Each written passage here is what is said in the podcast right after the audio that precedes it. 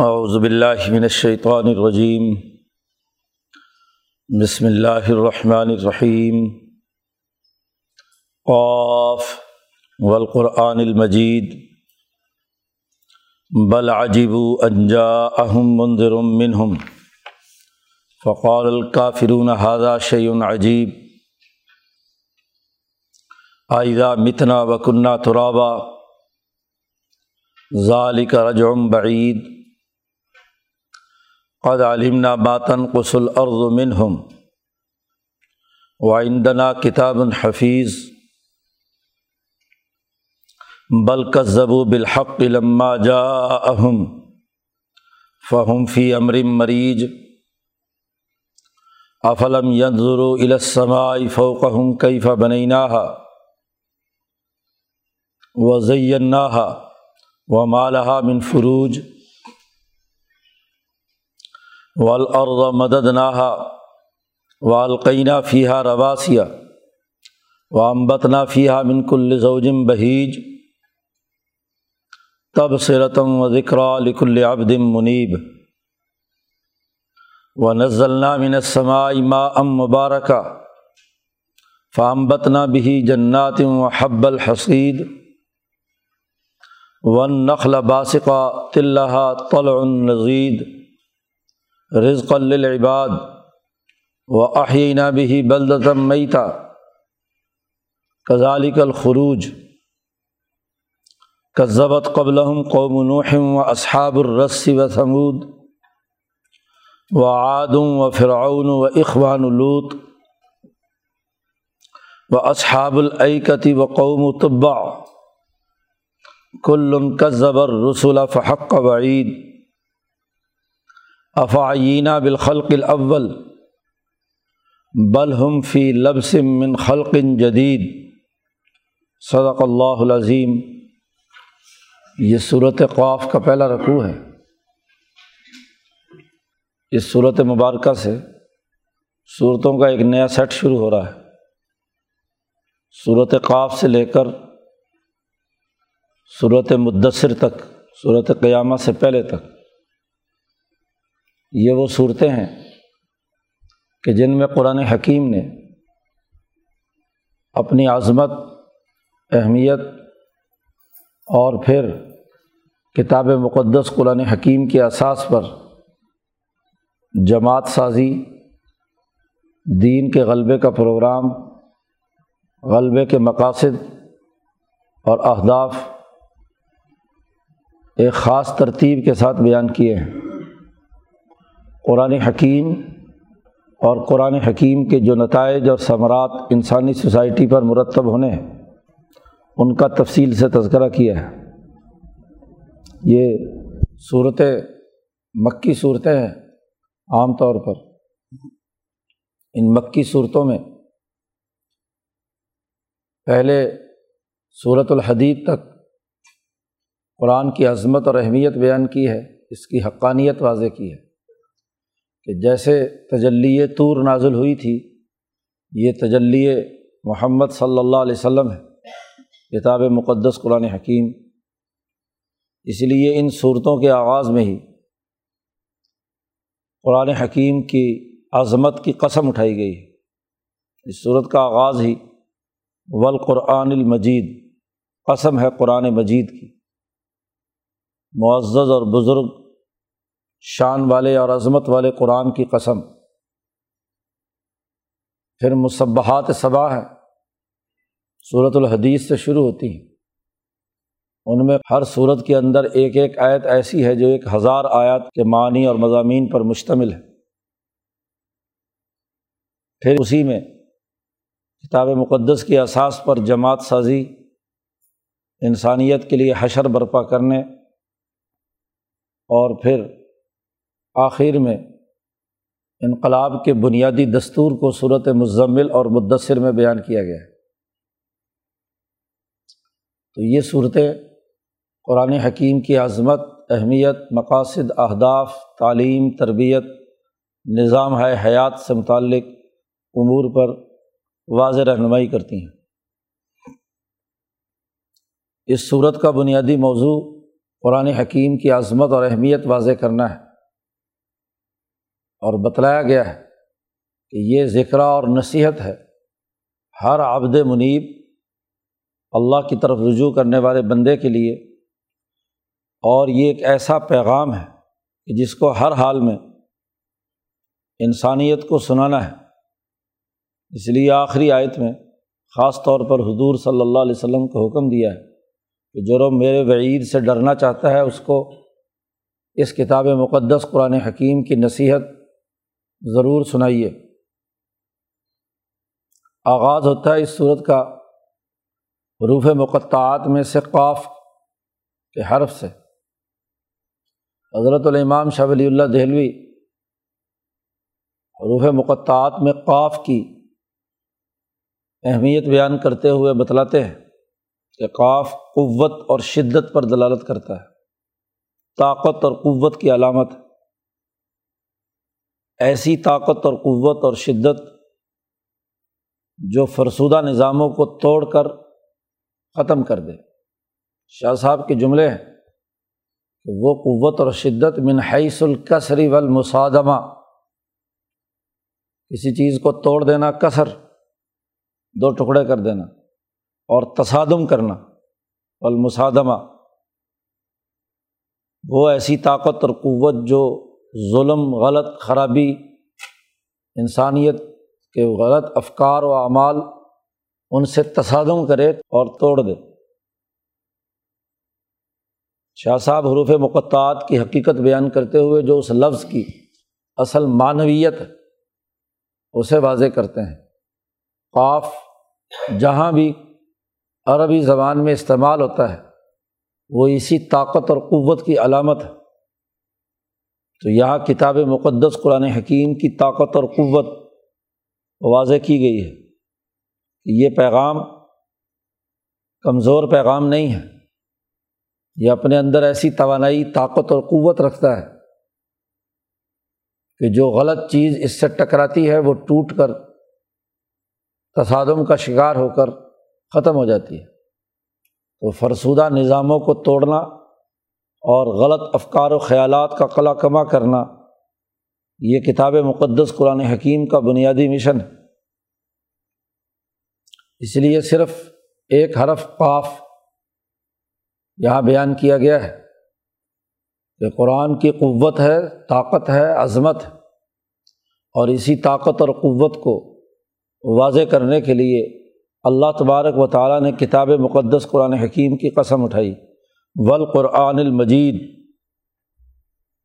اتنی شان والا، اتنی بزرگی اور قوت والا قرآن ہے، اس کی قسم۔ قرآن حکیم کی عظمت، شان قسم کے ذریعے سے بیان کرنے کے بعد مکے والوں کے قرآن کے حوالے سے جو رویے ہیں ان کا تذکرہ کر کے ان کے تمام شکوک و شبہات اور ظنون و اوہام کو توڑا گیا ہے۔ قرآن حکیم کہتا ہے ایک طرف تو قرآن اتنی عظمت والا ہے، سورت مکی ہے، ان مکے کے لوگوں کو دیکھو کہ عجیب اس بات پر تعجب کرتے ہیں کہ انجاءہم منذر منہم، کہ ان کے پاس انہی میں سے ایک ڈرانے والا آیا ہے۔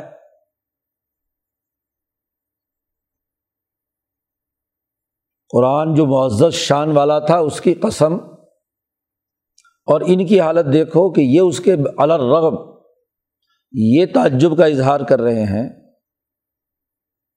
کہ انجاءہم منذر منہم، کہ ان کے پاس انہی میں سے ڈرانے والا آیا ہے۔ چونکہ اسماعیل علیہ السلام کے بعد ان کے پاس کوئی نبی نہیں آیا، تو اب اتنا طویل عرصہ گزرنے کے بعد انہی میں سے ایک آدمی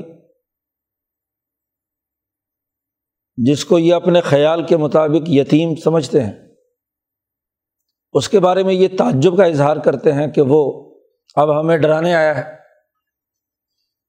فقال الکافرون ھذا شیء عجیب، قرآن حکیم نے کافروں کا یہاں جملہ نقل کیا ہے۔ اس تعجب کے نتیجے میں یہ کافر لوگ کہتے ہیں کہ ھذا شیء عجیب، یہ کتاب مقدس قرآن حکیم بڑی عجیب شے ہے، بھائی اگر نیکی کی بات ہے تو نمازیں پڑھیں، روزے رکھیں، عبادت کریں، تو نیکی کے کام بتلائیں۔ یہ ہمیں ڈرا کیوں رہا ہے؟ ہمارے ظلم و تکبر کے خلاف آواز کیوں بلند کر رہا ہے؟ یہ ہماری سرمایہ پرستی کے خلاف بانگ دوہل اعلان کیوں کر رہا ہے؟ تو یہ تو بڑی عجیب بات ہے، ھذا شیء عجیب۔ تو ان کا جملہ نقل کیا ہے، ایک طرف قرآن کی یہ عظمت اور ہیبت و جلال، اور ایک طرف قرآن حکیم کو یہ عجیب کہہ رہے ہیں۔ بڑے تعجب کی بات۔ اور آگے سے یہ کہتے ہیں اِذَا مِتْنَا وَكُنَّا تُرَابًا، کیا جب ہم مر جائیں گے اور مٹی ہو جائیں گے تو ہمیں پھر اٹھایا جائے گا۔ ذالک رجع بعید، یہ تو بڑی دور کی بات، دور کا لوٹنا ہے۔ کون مرنے کے بعد دوبارہ اٹھا ہے؟ آج تک ہمارے آباء و اجداد میں سے کوئی نہیں اٹھا۔ یہ قرآن یہ کہتا ہے کہ عجیب بات، یہ عجیب بات کہتا ہے کہ مر کر دوبارہ ہمارے اجزاء اکٹھے ہوں گے، ہم پھر ہمارا حشر ہوگا اور ہمیں اپنے اعمال کی جزا و سزا دینی ہوگی۔ دنیا میں ہم جو کام کر رہے ہیں اگر دنیا میں بدلا نہ ہو سکا تو آخرت میں پھر ہمیں بدلا دینا ہوگا۔ رجع بعید، بڑی دور کی بات ہے۔ مرنے کے بعد دوبارہ اٹھنا اور حساب کتاب کے لیے پیش ہونا، اپنے جرائم کی سزا بھگتنا، یہ تو ہمیں بڑی دور کی بات لگتی ہے، رجع بعید۔ اللہ پاک نے اس کا جواب دیا کہ تم تعجب کا اظہار کر رہے ہو اور اس کو بڑی دور کی بات سمجھتے ہو۔ قرآن کہتا قد علمنا ما تنقص الارض منہم، ہم اچھی طرح جانتے ہیں کہ زمین تمہارے وجود کے کس کس حصے کو کتنا کھائے گی، گھٹائے گی اور کہاں لے جائے گی۔ تم سمجھتے ہو کہ مردہ قبر میں دفن کر دیا اور مٹی نے کھا لیا، تو مٹی کے کھانے کا پورا ایک ایک پہلو ہمارے ریکارڈ میں ہے، ہمیں معلوم ہے کہ تمہارے جسم کی جس ہڈی یا گوشت پوشت میں سے جو حصہ زمین نے کھا کر زمین میں ملا دیا، اس کا ہمیں اچھی طرح علم ہے۔ دوبارہ پیدا کرنا تو تب مشکل ہو کہ مٹی میں مل جانے کے بعد یا مٹی میں ملنے والے اجزاء کے بارے میں ہمیں علم ہی نہ ہو کہ کون سا جز اس انسان کا تھا، فلاں انسان کا، اور وہ کہاں گیا، اس کا پتہ ہی نہ چلے۔ ایک چیز فنا کے گھاٹ اتر رہی ہو اور اس کی جو ٹوٹ پھوٹ ہے اس کا پورا ریکارڈ موجود ہو تو جو ٹوٹ پھوٹ ہے وہ کہاں بھاگ کر جائے گی۔ ہمیں تو ہر انسان کے وجود سے جو چیز خارج ہو کر مٹی میں مل جائے گی اس کا ہمیں اچھی طرح علم ہے کہ اس کی ناک کہاں گئی، اس کی ہڈیاں کہاں گئی، اس کا ٹانگ اور پاؤں کہاں گیا، اس کی جلد اور چمڑا کہاں گیا، اس کے بال کہاں گئے اور کس مٹی میں بدلے ہیں۔ وہ مٹی بھی ہمارے پاس، ہماری گرفت میں ہے، اور وہ ٹوٹنے والے جسم سے اجزاء بھی ہماری گرفت میں ہے، اور ہمیں یہ بھی معلوم ہے کہ اس کی روح کا وہ حصہ جو اس کے وجود سے نکلا ہے وہ کہاں گیا، اس کا ڈیٹا بھی موجود ہے، وہ بھی ہماری گرفت میں ہے۔ اس کے جسم کا وہ حصہ جو زمین میں ہر انسان کا باقی رہتا ہے اس کا بھی ہمیں علم ہے۔ انسان کا پورا وجود گل جاتا ہے مٹی میں، لیکن نبی اکرم صلی اللہ علیہ وسلم نے فرمایا کہ اس کی جو دمچی ہے، عجب الذنب، اس کی جو دمچی ہے یہ پیچھے ریڑھ کی ہڈی جہاں ختم ہوتی ہے جا کر، یہ کسی نہ کسی طریقے سے محفوظ رہتی ہے۔ سالوں گزرنے کے بعد بھی قبرستان میں چلے جاؤ، ساری قبر مٹی میں مل چکی ہو لیکن اس کا ملنا بہت مشکل ہوتا ہے، ہزار ہزار سال تک بھی رہتی ہے وہ. یہ جو دمچی جسے کہتے ہیں, اسی دمچی یہی سب سے پہلے بنتی ہے انسان کی ماں کے پیٹ میں, کیونکہ اسی پر پوری کمر کے مہرے, ہڈیاں اور پورا ڈھانچہ بننا شروع ہوتا ہے. ٹانگیں وانگیں تو بعد میں جوڑ دیتے ہیں. تو یہ جو دمچی ہے یہاں سے ابتدا ہوتی ہے اور یہیں سے پورا ڈھانچہ تمہارے وجود کا بنا ہوا ہے. تو ساری چیزیں گلتے گلتے گلتے وہ بالکل آخر میں. تو ہمیں تو تمہارے جسم کے تمام وجود کے تمام پہلو جو کم ہو رہے ہیں زمین نے کھا لیے ہیں. ما تنقص الارض منہم,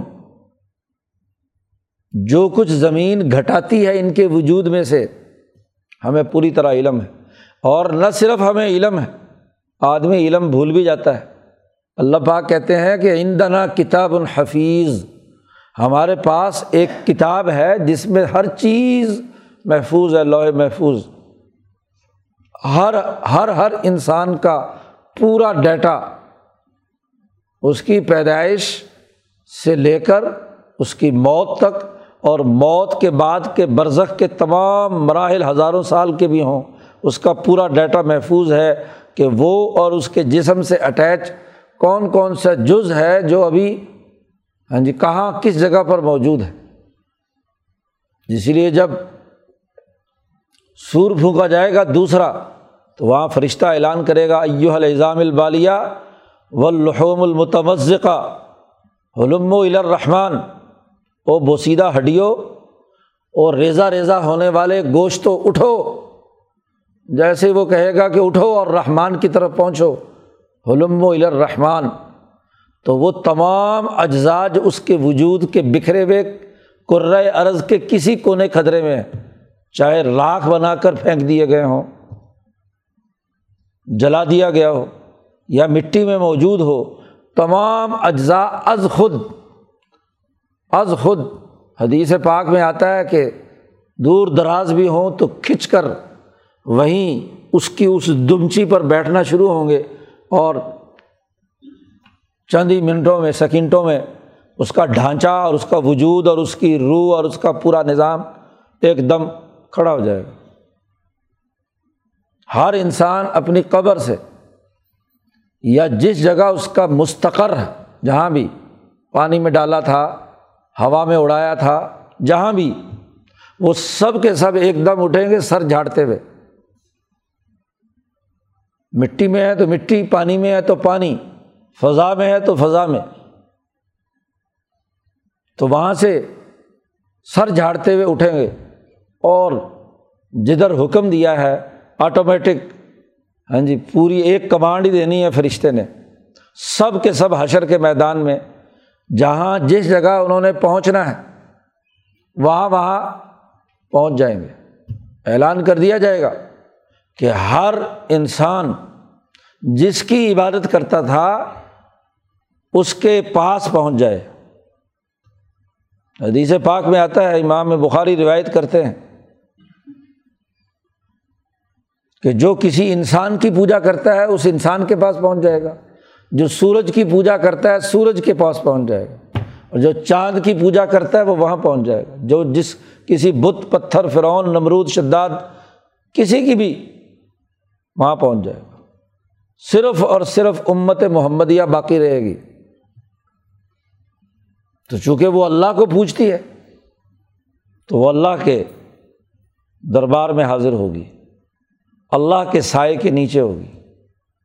اور حضور صلی اللہ علیہ وسلم فرماتے ہیں کہ میں پہلا رسول, پہلا نبی ہوں گا, پہلی امت ہوگی کہ مجھے اللہ کہے گا کہ تم اس پل صراط سے گزر کر اپنے لوگوں کو لے کر جنت میں داخل ہو جاؤ. پھر جن خداؤں کے سامنے وہ کھڑے ہوں گے تو وہاں ان کا حساب کتاب شروع ہوگا. اللہ میاں پہلے تو ان خداؤں سے پوچھے گا, عیسیٰ علیہ السلام سے پوچھے گا, عزیر سے پوچھے گا, سورج سے پوچھے گا, چاند سے پوچھے گا کہ تم نے میرے علاوہ ان کو اپنی عبادت پر مجبور کیا تھا؟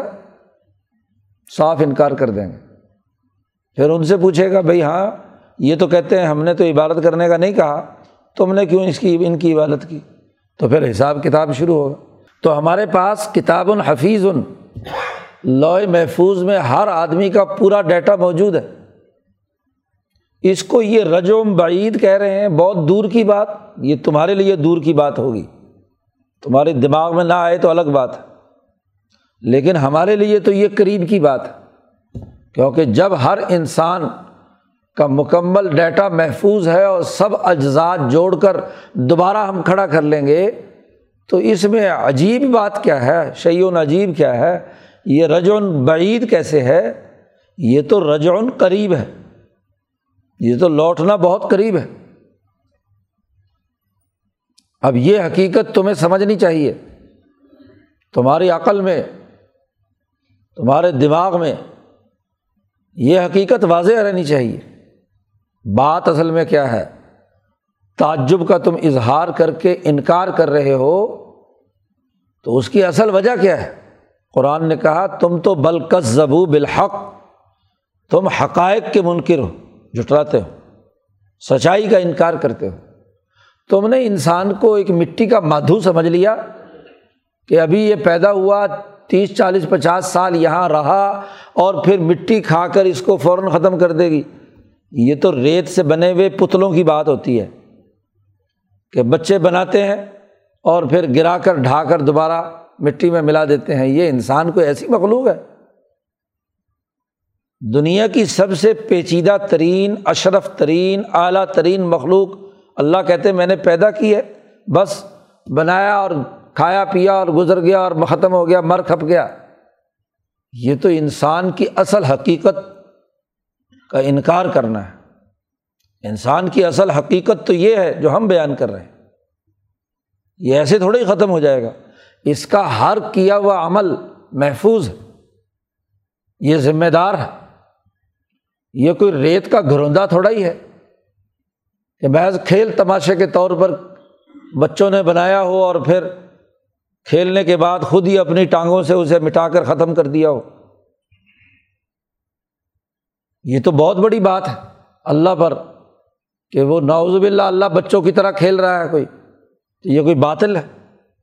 ما خلقنا السماء والارض وما بینہما باطلا، ہم نے یہ آسمان و زمین فضول اور باطل نہیں پیدا کیا کھیل تماشے کے لیے، بلکہ اصل بات یہ ہے کہ یہ حق کا انکار کر رہے ہیں۔ جب ان کے پاس آیا حق یہ ہے کہ ان کو اپنے ہر عمل کا لحاظ رکھنا ہے، کیا ان کے عمل سے کفر، ظلم، شرک، انسان دشمنی کا اظہار ہو رہا ہے؟ یہ سوچیں اور اس سے توبہ طائب ہوں، حق پر قائم ہوں، لیکن اس حق کا انکار کرنا چاہتے ہیں۔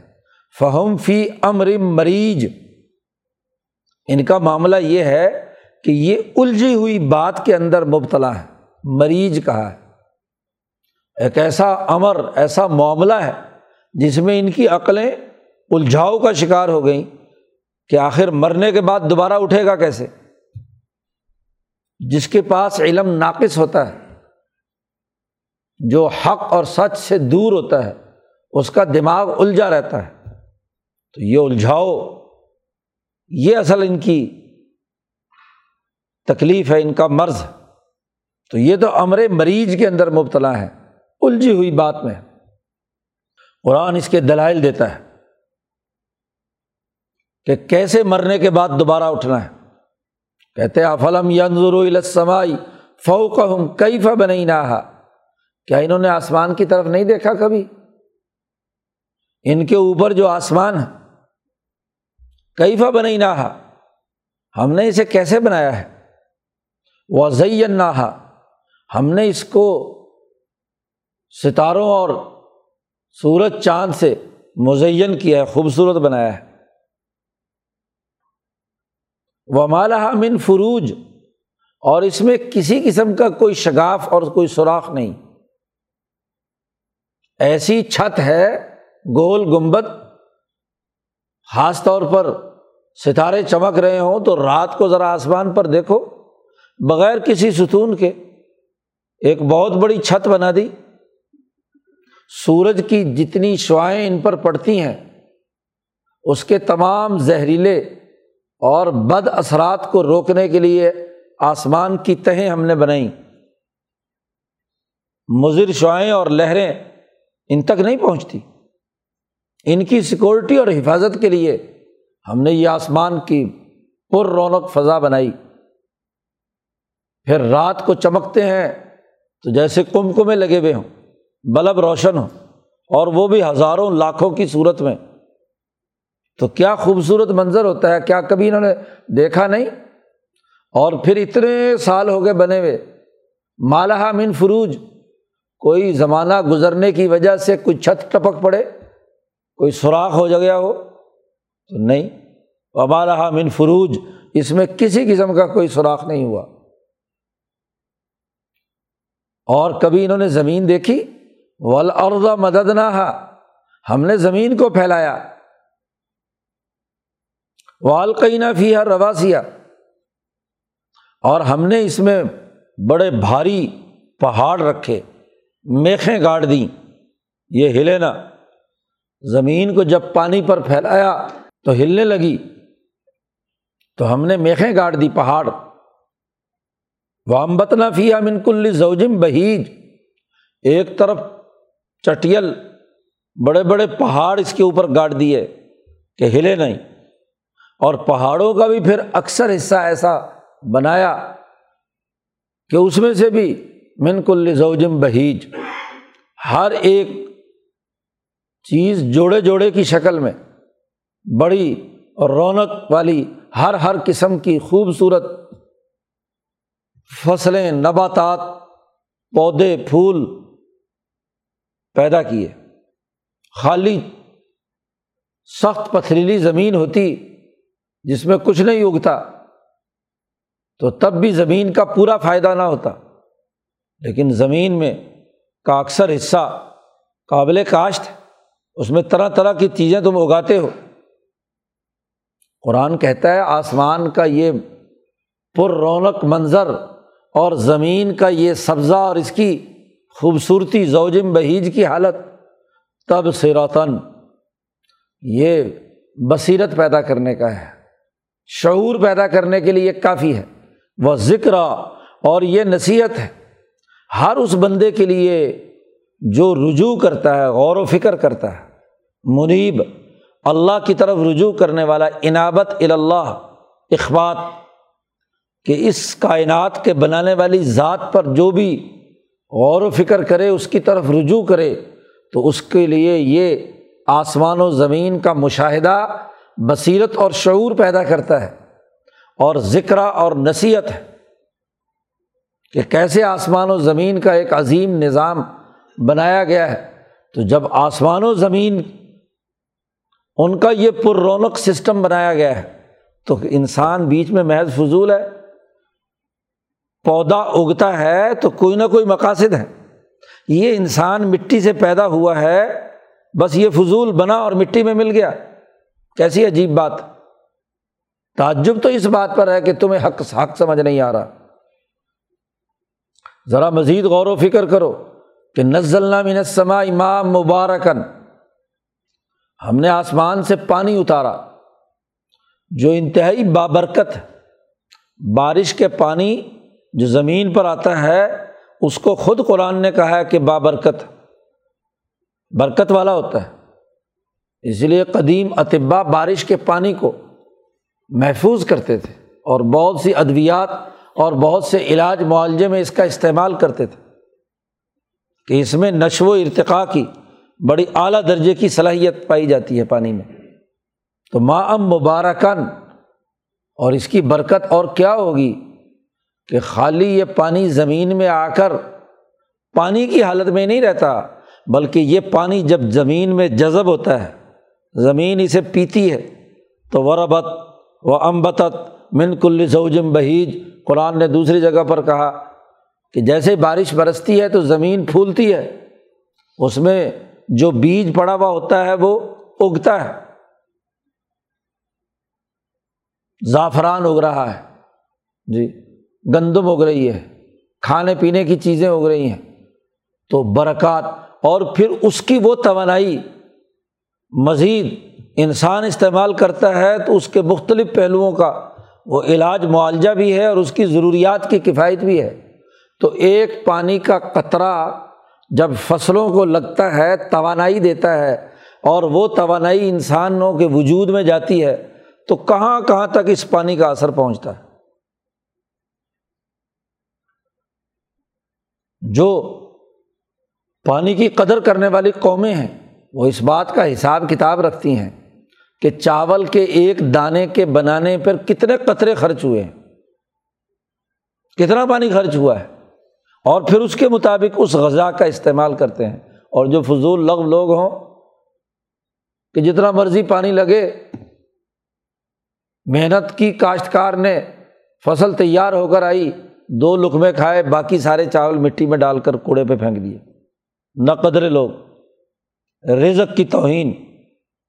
معلوم ہونا چاہیے کہ گندم کے ایک دانے پر، چاول کے ایک دانے پر کتنی محنت اور مشقت اور توانائی خرچ ہوئی ہے کسی ملک اور قوم کی، لیکن بے وقوف قومیں اپنے رزق اور وسائل کو ضائع کرتے ہیں، بلکہ سامراجی قوتیں ان پر مسلط ہوتی ہیں اور وہ ان کے ان وسائل کی لوٹ کھسوٹ، جو خزانے ان کی زمینوں میں رکھے ہوئے ہوتے ہیں دوسرے لوٹ کر لے جاتے ہیں۔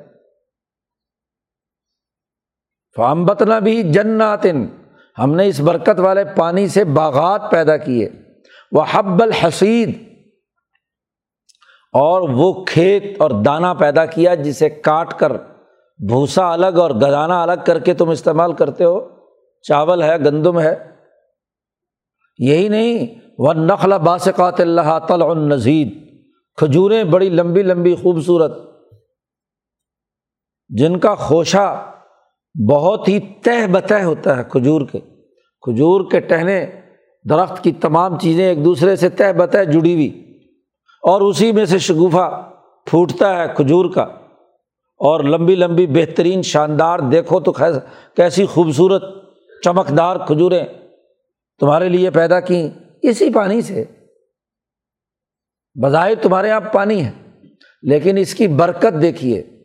شاہ صاحب فرماتے ہیں برکت کا مطلب کہ برکت اس چیز کی یہ کہ اس کے ذریعے سے اگلا ارتقائی عمل، نشو و نما، اس کے فوائد و ثمرات دور تک اور دیر تک انسان کو محسوس ہوں، قدم قدم پر وہ برکت۔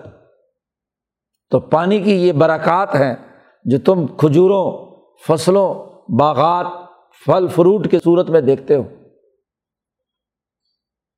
یہ رزق للعباد، یہ اللہ نے بندوں کا رزق فراہم کیا ہے زمین پر اس پانی سے۔ یہ ساری مثال سامنے رکھو، آسمان بنایا، زمین بنائی، آسمان سے بارش برسی، زمین نے اپنی کوکھ سے نکال کر تمہارے لیے طرح طرح کے کھانے پینے کی چیزیں بنائیں، اور یہ پورا منظرنامہ تم دیکھتے ہو کہ ہر 6 مہینے سال کے بعد سرکل پورا کا پورا ہوتا ہے۔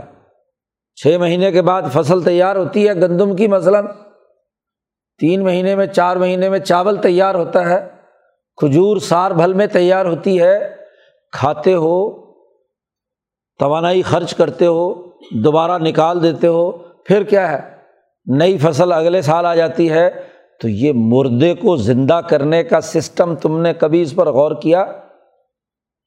یہ جو تم نے مٹی میں ملایا تھا، اپنے جسم سے نکلنے والا فضلہ، یہ جو توانائی خرچ کر کے جسم سے تم نے پسینہ خارج کیا تھا اور اس سے کوئی مفید کام لیا تھا، یہ سارا کا سارا فنا ہوتا ہے بظاہر، اور دوبارہ یہی فنا شدہ سرکل، دوبارہ یہی کھجور بن کر، گندم بن کر، فصل بن کر تمہارے پاس آ جاتا ہے۔ تو یہ زندگی اور موت کا پورا سرکل، کبھی غور کی فکر کیا ہے؟ افلم ینظروا، کیا تم نے یہ دیکھا نہیں کہ تمہارے ہی فضلات، جانوروں کے فضلات اسی زمین میں ڈالے جاتے ہیں جہاں گندم اگائی جا رہی ہے۔ تو یہ زندگی اور موت کا یہ کھیل ہر 6 مہینے سال کے بعد تم دیکھتے ہو۔ کذالک الخروج، قرآن نے کہا ایسے ہی تمہیں دوبارہ پیدا کیا جائے کہ تمہارا سلکل مکمل ہونا ہے۔ 60-70 سال کی زندگی، جیسے اس پودے کی زندگی جو گندم کا ہے 6 مہینے مقرر کی گئی ہے، 6 مہینے بعد اسے ہر حال میں تیار ہونا ہے، اور اس کے دنیا میں باقی رہنے کی بھی ایک مدت مقرر کی ہے کہ صحیح سالم بغیر خراب ہوئے یہ گندم اتنا عرصہ رہے گی، اور کہاں کہاں کس کے پیٹ میں گئی اور اس کے جسم سے کیا چیز خارج ہوئی۔ تو جیسے یہ ہے ایسے ہی قرآن کہتا احیینا بہ بلدۃ میتا، جیسے ہم پانی سے مردہ شہر زندہ کرتے ہیں، مردہ زمین کو زندہ کرتے ہیں۔ اور پھر یہ بھی تم نے دیکھا کہ کبھی ایک بستی بس رہی ہے 50-100 سال رہی، اور پھر فلاں کی گھاٹ ادھر گئی، وہاں کی تمام چیزیں مٹی میں مل گئیں، اور وہاں کی اگلی نسل کسی اور جگہ جا بسی، اور اس نے نیا شہر دوسری جگہ جہاں مردہ زمین تھی وہاں بسا لیا۔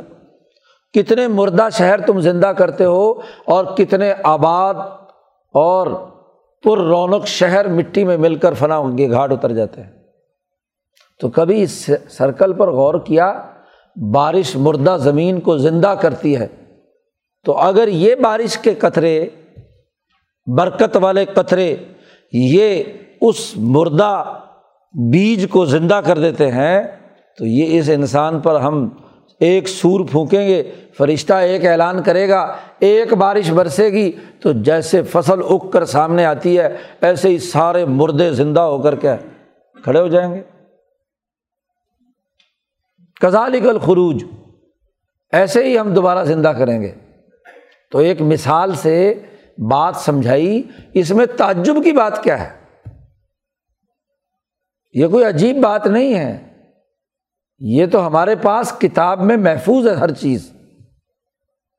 اصل بات یہ ہے کہ کذبت قبلہم، ان سے پہلے بھی قوموں نے اس طرح انکار کیا تھا جیسے انہوں نے کیا۔ کذبوا بالحق، انہوں نے حق کا انکار کیا ہے، ایسے ہی جیسے کذبت قبلہم، ان سے پہلے قوم نوح نے، کنویں والوں نے، اصحاب الرس نے، قوم ثمود نے، قوم عاد نے، فرعون نے، لوط کے بھائیوں نے، اور ایک بن میں رہنے والی اصحاب الأيكة اس نے، قوم تبع نے، یمن کی قوم۔ ان تمام کی تفصیلات پچھلی صورتوں میں بیان ہو چکی ہیں۔ قرآن کہتا ہے کل کذب الرسل، ہر ایک نے اپنے اپنے رسولوں کا انکار کیا تھا، اور جس جس نے بھی انکار کیا فحق وعید، میرا عذاب اس کے اوپر ضرور پڑا، میں نے اسے تباہ و برباد کر کے رکھ دیا۔ یہ تعجب کرتے ہیں کہ ان کے پاس منذر آیا ہے، عجیبوا ان جاءہم منذر، ان کو تعجب ہے کہ ان کے پاس ڈرانے والا آیا ہے۔ اس میں تعجب کی کیا بات ہے؟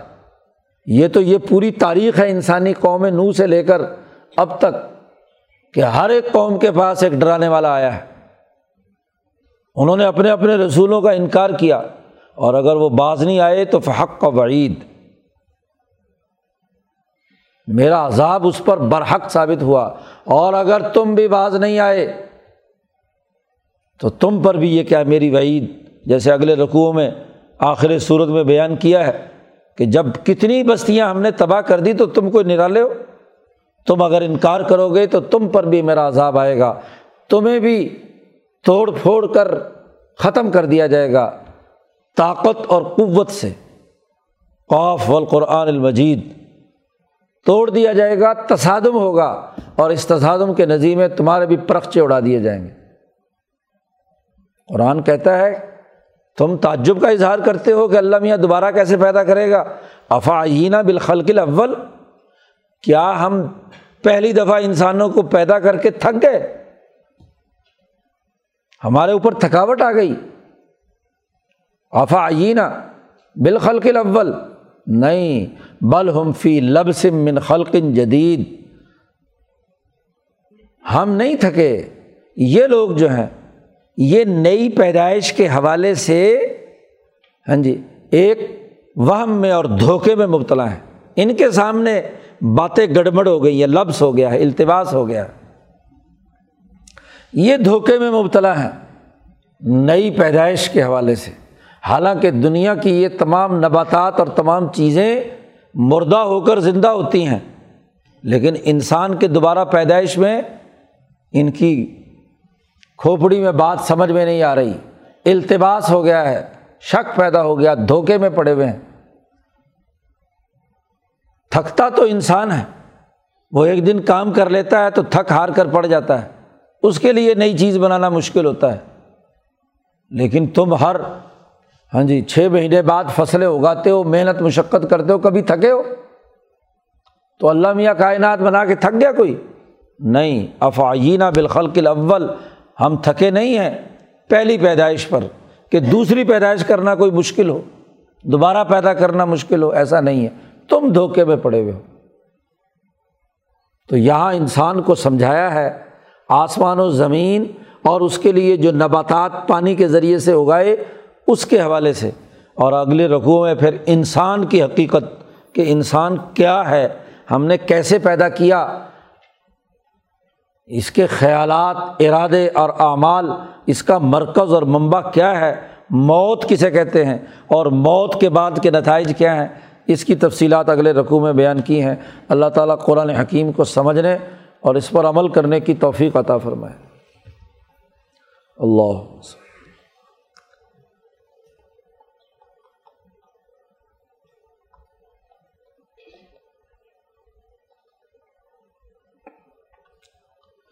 اجمعین۔